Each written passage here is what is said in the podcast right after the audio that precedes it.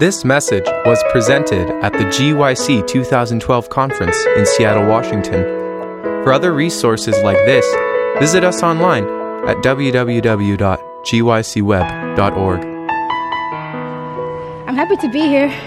A little bit nervous.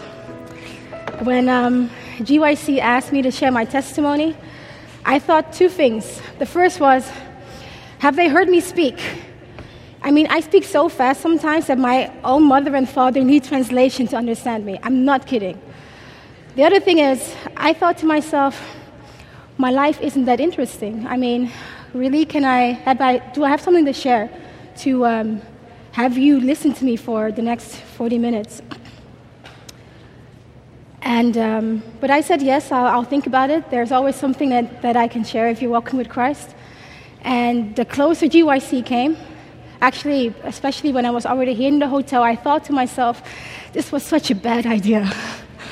um, there's, um, I'm okay in, in you know, one to one, that's it's fine, but there's, there's a lot of you. But Luke 22, verse 32 says, I have prayed for thee that thy faith fail not. And when thou art converted, strengthen thy brethren. That's Jesus saying, You have no excuses. When you have an opportunity to share, go right ahead. So, um, before I get into my testimony, I'd like to pray with you real quick. Dear Father in heaven, I thank you for the opportunity to be here. It's our prayer that in this time that we'll spend together, it wouldn't be me. Um, it wouldn't be about my glory, but about yours alone. That your name might be lifted up and that we would leave here being more confident of the power of God. Thank you for hearing us. Is our prayer in the name of Jesus. Amen. Okay. I was born into the Adventist home of Jack and Cynthia Anson. They are two beautiful people, each in their very own way. My introduction to Christianity was through them telling me and reading me Bible stories and seeing them very active in our church. The church I grew up in and still go to was one that would have activities together regularly, you know, picnics in the park, just doing things together. My parents and their friends um, would visit each other after um, Sabbath, um, uh, sorry, after the church service, so we would have our Sabbath afternoons together. So my idea of Christianity was based on community and knowing that I was part of a bigger family. My parents divorced when I was six. My dad left the home whilst my two younger sisters and I stayed with my mom. I slowly started noticing that um, my mom wasn't as Adventist in her ways as she'd been before. It took another 14 years for her to leave the church, but it's safe to say that I didn't learn the ins and outs of Adventism from her. She would always make sure that us kids would get to church, though. And the members at our local church always loved us, so that church has always been my home. My mom encouraged us to read. Um, I read all the 10 volumes of Maxwell's Children's Bible by the time I was 10, you know, the blue 10 series set. And with the knowledge I'd gained from the children's Bible and later through my adult Bible, normal Bible, I concluded that I was a pretty good kid. I was working out what Adventism was by looking at the church and the way we did things there, combined with what I had learned by reading. It has been my experience, and maybe you can recognize this, that when we hear of the power of God's redeeming love, um, it's often from those who come from the outside I mean, a non believer turns Christian and God delivers them from their sinful habits, and we rejoice, and that's good.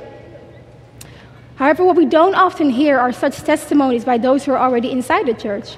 And this, I think, makes it easier for us, or at least it did for me, to believe that if you're already inside, you don't have mistakes. You're already saved, you don't have to be delivered anymore. Because people on the inside, they don't seem to have things they need to be delivered from. And so it seemed to me that if I was obedient to my teachers, and my parents, if my grades in school were okay, if I made sure that I wasn't mean to anyone, then I was doing all right. I never really got out far into the world. I, at least my body did not. My mind is a different story altogether. At this time, I knew there was a God, a creator of all things who established the rules that govern nature and us. I knew he wanted me to live right, but at the same time, I stole candy from a store with my cousin when I was around eight years old. I joined my friends as they went shoplifting when I was probably around 11. Um, and I would lie about the reason I was late for school oftentimes just so that I could get out of being punished. I share that with you to show that I knew what right and wrong was, but I was a little hypocrite, believing that it was sort of okay to bend the rules as long as it did not get caught and as long as, as I wasn't hurting anyone. Though I didn't know it back then, I had bought into the Greek philosophy version of God, you know, where God exists but doesn't really have dealings with humanity. When you have this kind of mindset, when you believe that God's somewhere on the cloud um, and he, he doesn't really do anything to reach out to you, then you can't depend on Him to do anything for you. And when you can't depend on God to do anything for you, you're going to have to do it yourself. So I lived life in a way that I could get what I wanted. My concept of God was that of a legislator, somewhere on a cloud, and not a God who is after my heart. God to me was a distant entity. I read about him a lot. I could even talk about him with enthusiasm, but besides asking him to bless my food and my sleep, I had little to say to him. This started to change when Pastor Steve Palmer from England took a group of his young people to the Netherlands and um, held a prayer weekend with us. I had no idea what a prayer weekend was or what we do there, but I knew some of the people who were going, so I was ex- excited to go. So they came over, um, and the weekend turned out to be quite amazing. The sessions were led out by the young people, and they were probably between age 17 and 25. And for the first time in my life, besides just reading the Bible, um, they were teaching me to ask questions so that I would understand what I was reading much more. I was studying the Bible, and um, it was so amazing to see the deeper meaning of, of what God was trying to tell me all along. What was very astounding to me is that the young people were teaching me. I, it's, it's just, it was very inspiring, and it still inspires me today. They were my age. They, they, they were normal young people. I could relate to them. For the first time, I realized you don't have to be an old person or a stuffy person to teach someone about Jesus. If they could do it, then certainly I would be able to do it too. We had many prayer sessions that weekend, but I remember the one we had the last night most vividly.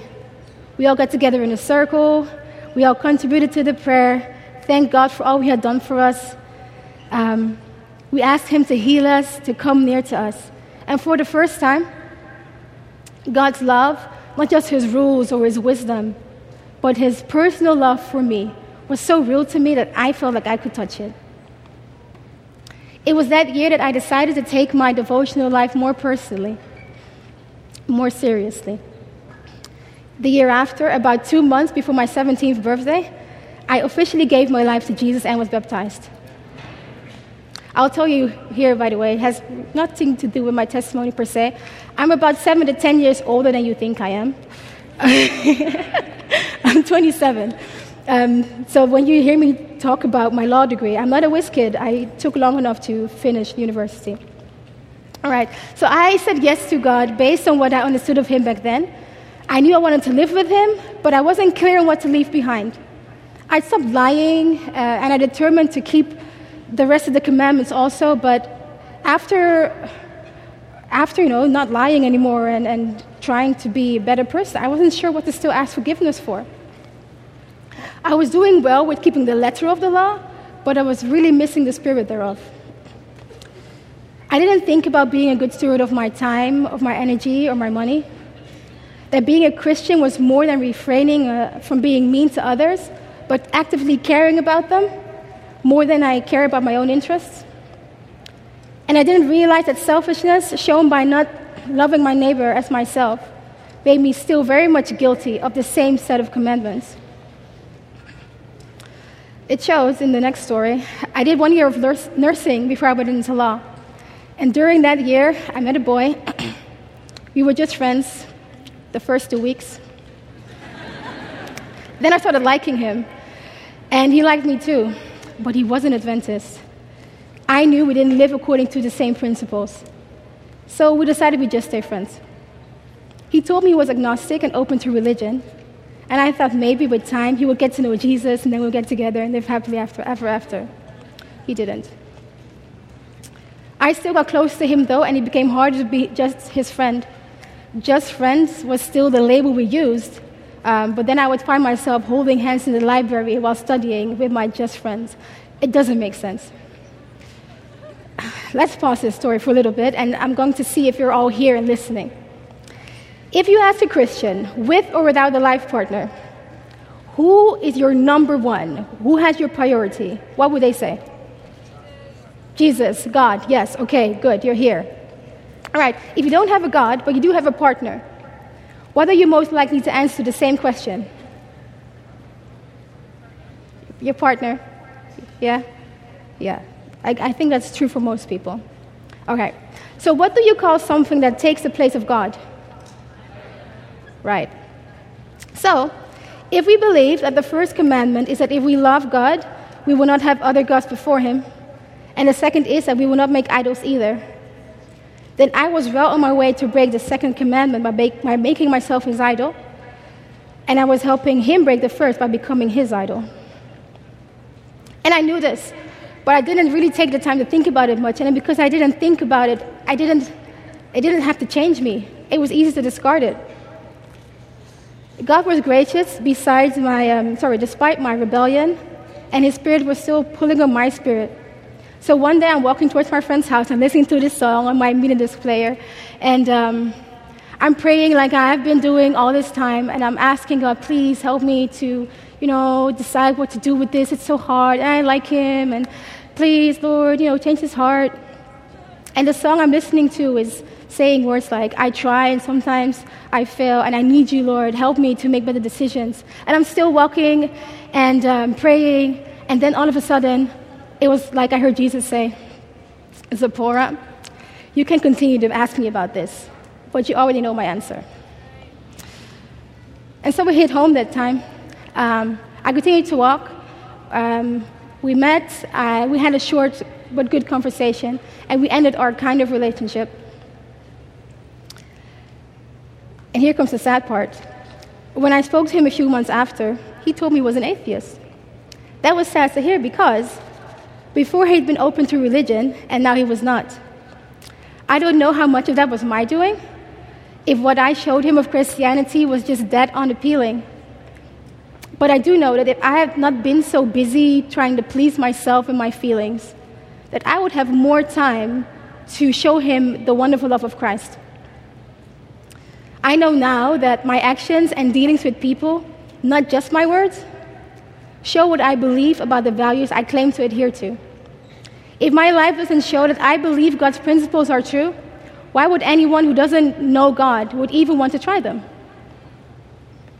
So young people, or maybe not just the young, be careful in forming attachments. Even if you come out okay, you don't know what you're doing to the other person. Another major event that happened that year concerns my sister Kieran. She'd been sick for a couple of days and missed school because of it. Um, she'd already been to the doctor, they took her blood, they'd established that she had some kind of anemia, and we were waiting for the rest of the results. My classes were scheduled to start late that day, so I was home with her. Um, and I think in that semester, I just recently learned that if your blood is bad, you need water, you need to eat healthy food and you need to move around so that your body can make new, fresh, healthy blood. And my sister was complaining she had a headache, and so I knew why, because she didn't have enough blood. And she didn't have enough blood because she wasn't drinking enough water, she wasn't eating the good food, and she wasn't moving, she was just sitting on the couch. And she kept complaining, and she, I said, Poor, I have such a headache, I have such a headache. And I told her, drink something, do something, but she wouldn't do it. But she kept complaining, and finally I said, Okay, you know what? If you're so sick, get some uh, ibuprofen or something, drink it, and then get on with your day. So she finally reluctantly gets up to do as I told her. Um, and not long after, she dropped to the floor. She was conscious, but she said her feet could no longer carry her. So I'm panicking because this is the part they didn't teach me about in, in my nursing school. Um, so I did the only thing I knew to do how, and I called my mom because she, she, her voice just, you know, calms all my fears. And she's also a doctor. So she, I called her, she came home, and, and then it, it was time for me to go to class. So I went to class thinking, Mom is here now, everything will be fine. But then when I got back um, home, one of my aunties was calling me on the house line saying, saying Zippora, um, get your sister Hadassah from school, rush to the hospital, go now as fast as you can. And I knew that by the way that she was saying that, there was a good chance that I would not find my sister there alive. So I called my sister to come home from school. And um, as I waited for her to come back, I switched on my computer, checked into my emails, and just emailed every church friend I knew inside Netherlands, outside Netherlands. If I'd spoken to them last week or three years ago, I emailed them all. Everyone who was at a prayer conference that three years ago, I emailed them I, and I begged them, please, please, please, beg God to save my sister's life. So my sister comes home, and, and my auntie, um, uh, Margaret, she, um, she meets us at the bus stop, and we, we go to the hospital. And as we get into the room where my sister's, uh, sister is lying, she, um, she looks really pale, which is really freaky when you consider that when she's healthy, her complexion is much darker than mine. She was onto her second bag of blood. She needed the blood transfusion to, get, um, to gain strength again. And my mom was explaining to us that when she got into the hospital that day, her hemoglobin score was 2.7. In a healthy person, it's between 7 and 10. It's funny, I can hear that there's a lot of uh, medical people in the room. in a healthy person, it's between 7 and 10. Um, and when it drops under 5, it's, it's quite serious, but 2.7 is more than dangerous. Um, and that she was alive was, was a miracle in itself. We prayed. God saw it fit to save my sister. My sister is still here today and God is good. These experiences, what they showed me is that there's nothing that I can't trust God with. I was growing in my relationship with Him, and that was a good thing. But my Christian experience only really started to get more interesting when I started to actively share Christ. Probably since my baptism, my urge to share Jesus had been intensifying. My friends knew I was an Adventist. Um, I was trying to walk the Christian walk, but I wasn't trained or even used to explain the reasons for my faith. You know, I was reading my Bible, so encouraging people who already knew the Bible was true was fairly easy. But otherwise, the best I could do was debate Sunday worship on the Sa- Sunday worshipers on the Sabbath, and truthfully, they never got me anywhere. I remember talking to um, one of my good friends, Andreas, on Skype. And he was telling me that he was doing a little experiment. It was a simple one. He would not watch TV for a week, and then he would see what the effects would be on, on him. He's like a brother to me, and at the time he was one of my few spiritual friends. So um, anything he did or thought was worth considering. So I thought about it, and I thought, well, maybe I should try uh, TV-less week myself. So I did. I should tell you, I had been a TV junkie. Honestly, I don't know how I got it through high school. Because I would come home from school around 4 p.m., start watching my soap series, um, which became kind of difficult when they changed the, the schedule up. Because my, my first would be on the one channel, then the other would be on the other channel, but then at the same time, I would actually go between the two so that I could keep up with both it was very um, complicated. so then, um, after the series, I would have maybe an hour and a half where I wouldn't have anything to do because, you know, you can only watch so much um, interesting things or interesting to me. Um, so I'd have a break of hour and a half. And then I would come right back watch another soap series, and two drama series, and go to bed around 10 p.m. Then, on top of that, my sisters and I would usually, um, yeah, quite often we would, we would rent movies, then we'd have movie marathons. We watch the movies over and over and over again. So, not watching TV that week was an eye opener. I had so much time on my hands, I didn't know what to do with myself. I noticed that I actually quite enjoyed not having to deal with all the information, so I cut it all out for a good while. I came to the conclusion that I could no longer enjoy the type of entertainment that celebrates or promotes or endorses just about everything that Jesus died to save us from. When I stopped allowing the TV and Hollywood to dictate the majority of my thoughts, I started growing closer to my Savior. I changed the sources that could have input on my thinking process, and it was very liberating. Focusing in my prayer became easier. I mean, I just remember trying to pray and scenes of movies just coming into my head, and it's just hard to focus. Um, I was learning more during my devotional times. I was less needy for a relationship. You know, when you watch Hollywood love stories all the time and you're not living one yourself, you kind of start wondering what's wrong with you. Or maybe just me. But I learned to be content with my singleness. I was becoming more interested in spiritual things, and I was and I was um, hungry for learning more. Discovering audioverse.org was a blessing. I would listen to sermons while cleaning my room, cooking, going to university, coming back from university, going shopping all the time. I was that hungry for practical, Bible based messages. Through Audioverse, I became more aware of the need for evangelism. Then a powerful spirit filled sermon was preached at a camp meeting I attended, attended in 2007, and it tipped me over. Um, I knew God was moving me to go and get mission training. At that time, I was in the middle of my bachelor's degree in law, um, and I wanted to reach more people in my university classes. I wanted to have an answer when they asked me things. I wanted to have a bigger impact. However, taking out a year um, back then would have been a bit messy, so I decided to go the year after, which would allow me, you know, time to save up. God totally paved the way for me. Because one of the challenges I had is that I needed about 5,000 euros, but I only had two, which means I was missing three. Um, that translates to um, six and a half thousand US, the 5,000 euros did. You know, that's a lot of money, but I determined in my heart I wouldn't stress about it. If God wanted me to go, then He would have to make it happen. So, I sent in my application February times.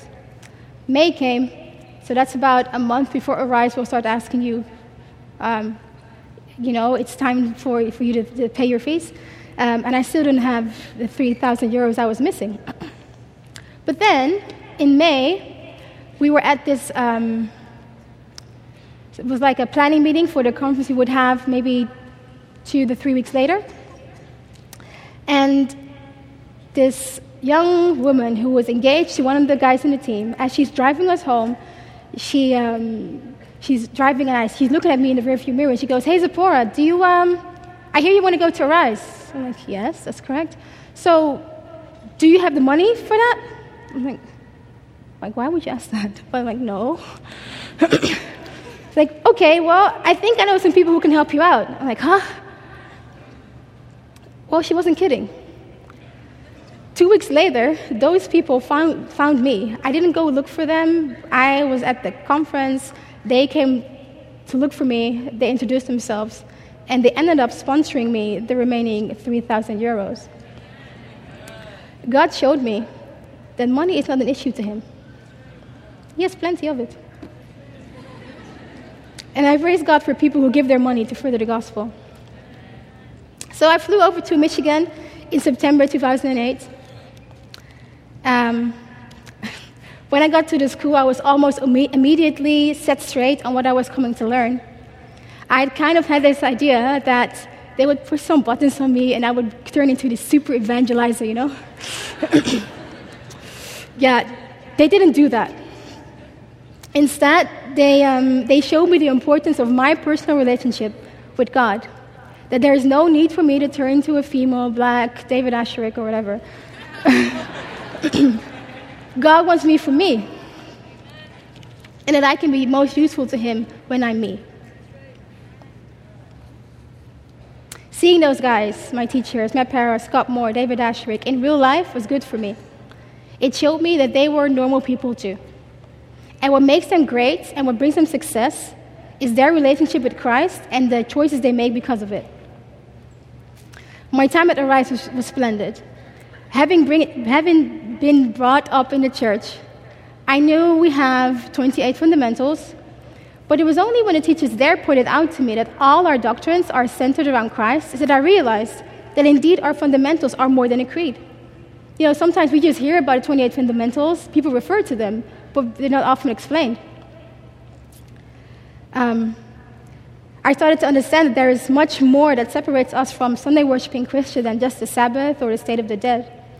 That as a church, we have more unique views on the world that will become more evident towards the end of time, but are important to have a correct understanding of now. Arise helped me to want to become more inquisitive, to do more research, more thinking. And as a result of it, I became more balanced, more genuinely excited Seventh day Adventist. And doing evangelism really makes more sense when you yourself have an intimate relationship with Christ. Understanding that to Christ, um, all souls are of infinite value. And then things like door knocking, something I absolutely dreaded, um, are less of a challenge when you know that you can explain why you're at that door.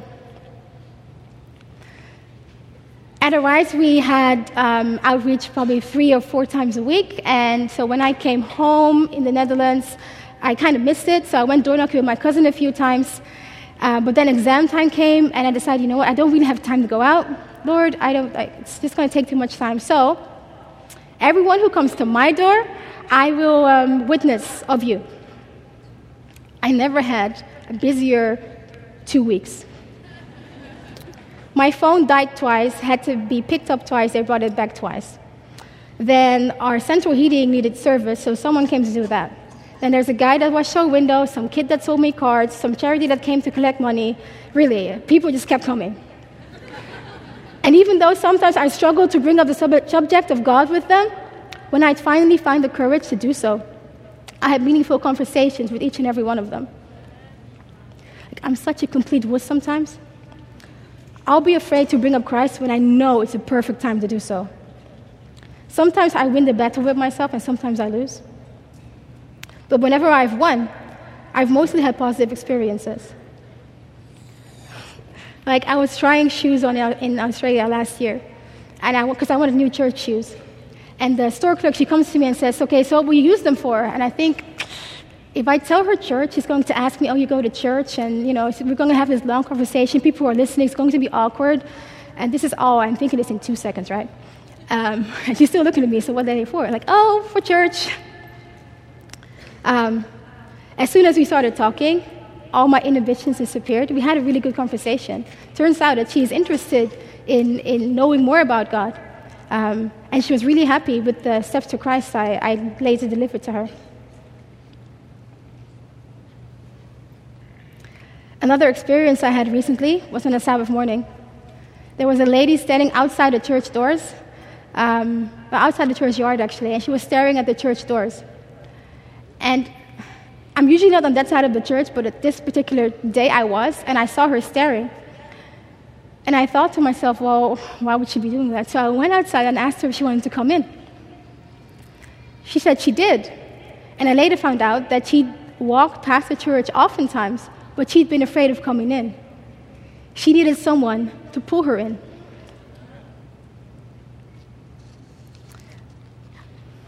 Today, she comes to Sabbath school and the Divine Hour. She helps out at church events, and she's one of our more faithful um, members at the prayer meeting.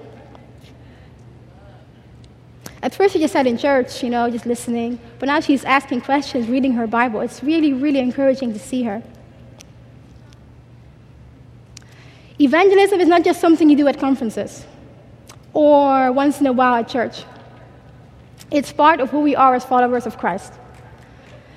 Within Youth for All, which is the youth ministry I represent in the Netherlands, we call it evangeliving.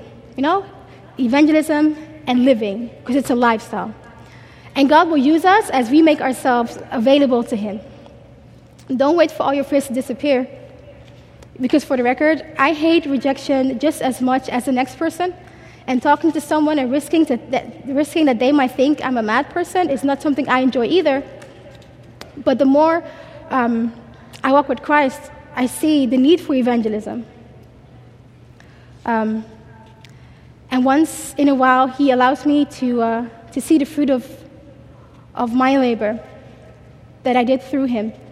And it brings joy to my heart. When the life is changed, the person freed from the snares of life, my world gets a bit brighter too. On top of that, evangelism has made me a more pleasant person. Remember the verse I read to you in the beginning? I prayed for thee, that thy faith fail not, and when thou art converted, strengthen thy brethren. Well, that's a direct command from our commander in chief. You have to be an active Christian. To do something to strengthen the church is, is, your, is your task. Because when I start doing evangelism, I'm doing something. When I start doing something, I stop doing nothing. And it's when I started to step out in faith, trusting that God would be with me as I tried my best to do as He asked, that I could see His power at work which increased my faith in him.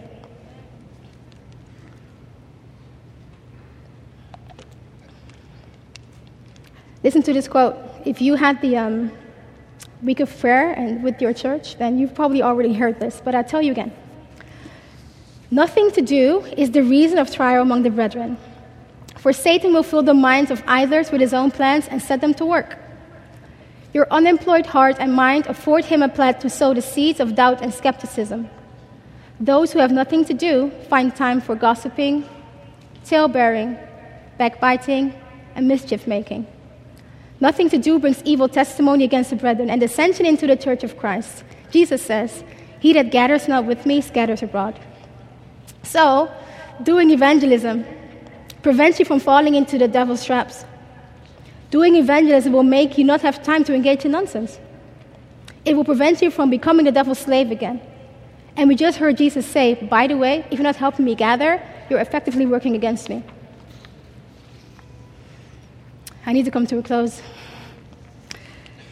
I'd like to show you something that illustrates my experience, and maybe you recognize it too. Come with me to Exodus chapter 1.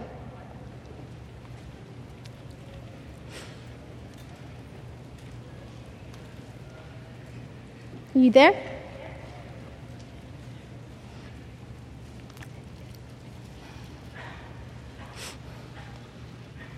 In Exodus chapter 1, we see a new king, one that had not known Joseph. And this king fears that the Hebrews will become a serious threat to him. So he decides to oppress and enslave them. In verse 9, it says, And he said unto his people, so this is the Pharaoh speaking, Behold, the people of the children of Israel are more and mightier than we. Come on, let us deal wisely with them, lest they multiply.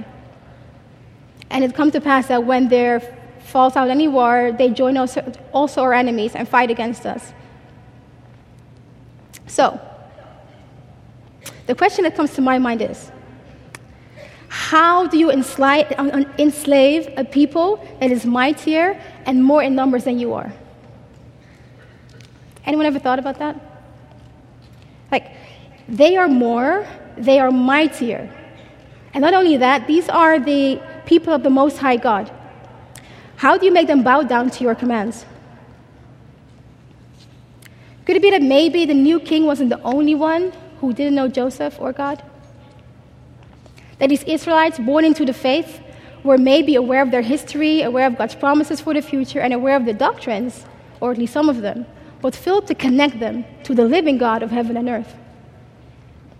So that the idea of a personal God who was interested in their well being was just too far from their mind. Could it be that they were merely going through the motions and had an empty religion? So that when the world told them they would have to be slaves to it, they believed it. Instead of putting up the fight, they would have won. could it be?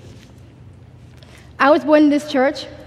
That means that I grew up in a somewhat safe environment where there was a wealth of knowledge. But just having that doesn't secure my salvation. For a long time, God was impersonal to me. And though intellectually I knew that He loved me, I didn't experience that. And so His love wasn't moving me to live a life according to His plans. But when I finally had my own experience with Him, which was greatly enhanced because a group of young people decided to invest time in me, I understood that He is real and He cares. And that He has much to say to me if only I will listen. When I entered into that relationship with Him, I finally started to allow Him to burn away the ropes that bind me to this earth. And His freedom moves me to want to share it with others so they can be free also. Like the Israelites in Egypt, I allowed myself to be enslaved by worldly ideas, like the Greek philosophy version of God that won't intervene. And I didn't even realize that until God freed me from it.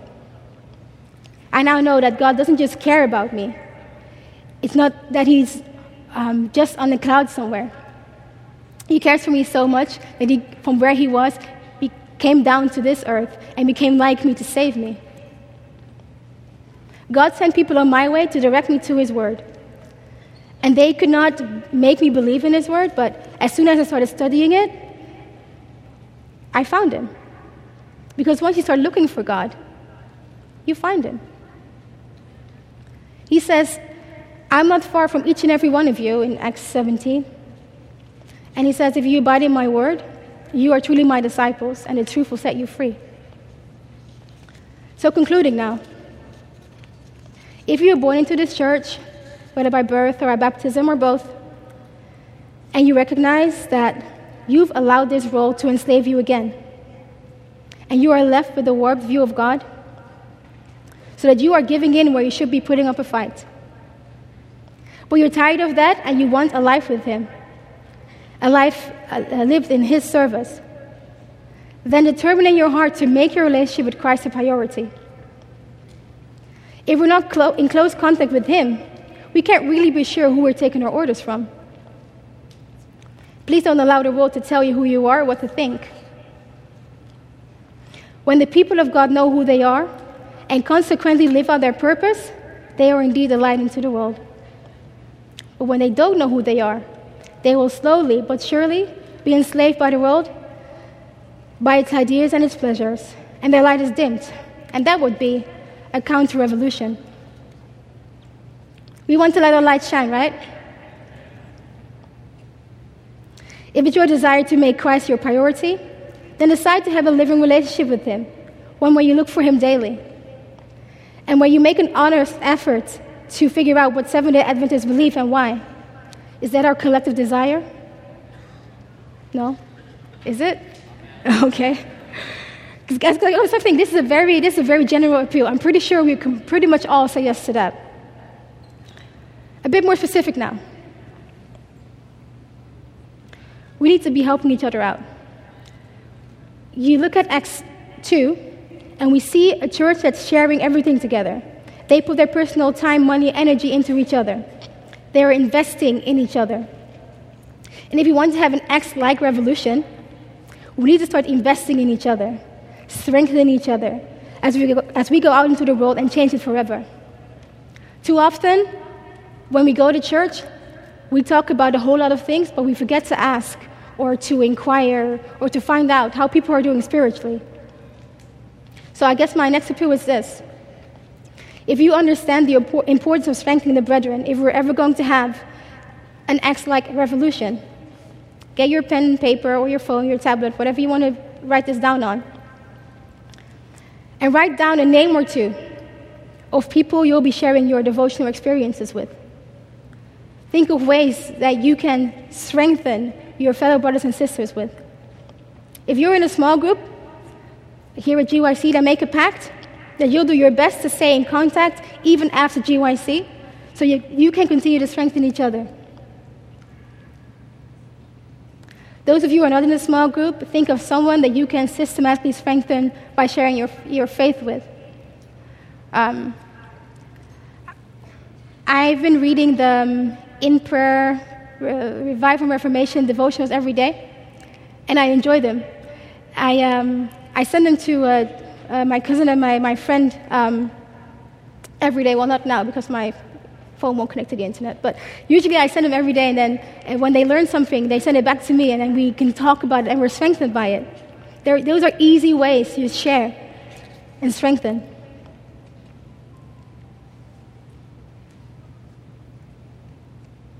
With the power of God, you can choose to be who He's calling you to be. There's no reason for you to fail. There's no reason for us to settle for a small God when He wants to reveal, reveal so much more of Himself. I've learned in my life that when I'm serious about God, then I see how serious He is about me.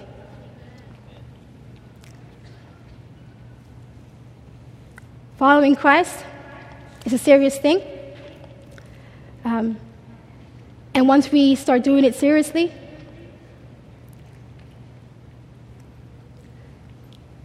we see much opportunities to go and share and do things that matter for eternity.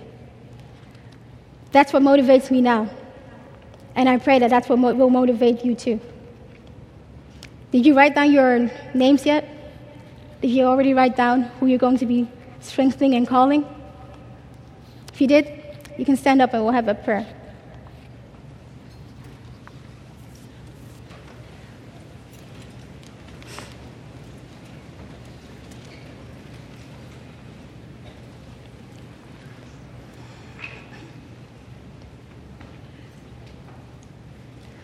Dear Father in heaven, we thank you for who you are to us. A God who cares about who we are, a God who's interested to see how we are doing, who's willing and able to strengthen us, to care for us. Father, we, um, we recognize that you are the only wise God, that we need you to survive we need you to have this revolution that we've been talking about. We need you to remind us that every morning we need time with you, that we need to get to know you on a more intimate level, that we need you to go out to our friends and share and, and, and encourage them, that we need you for anything we, we wish to accomplish in this life. So, Father, as we um, go into the next part of the program, we pray that you would help us remember those names that we wrote down just now.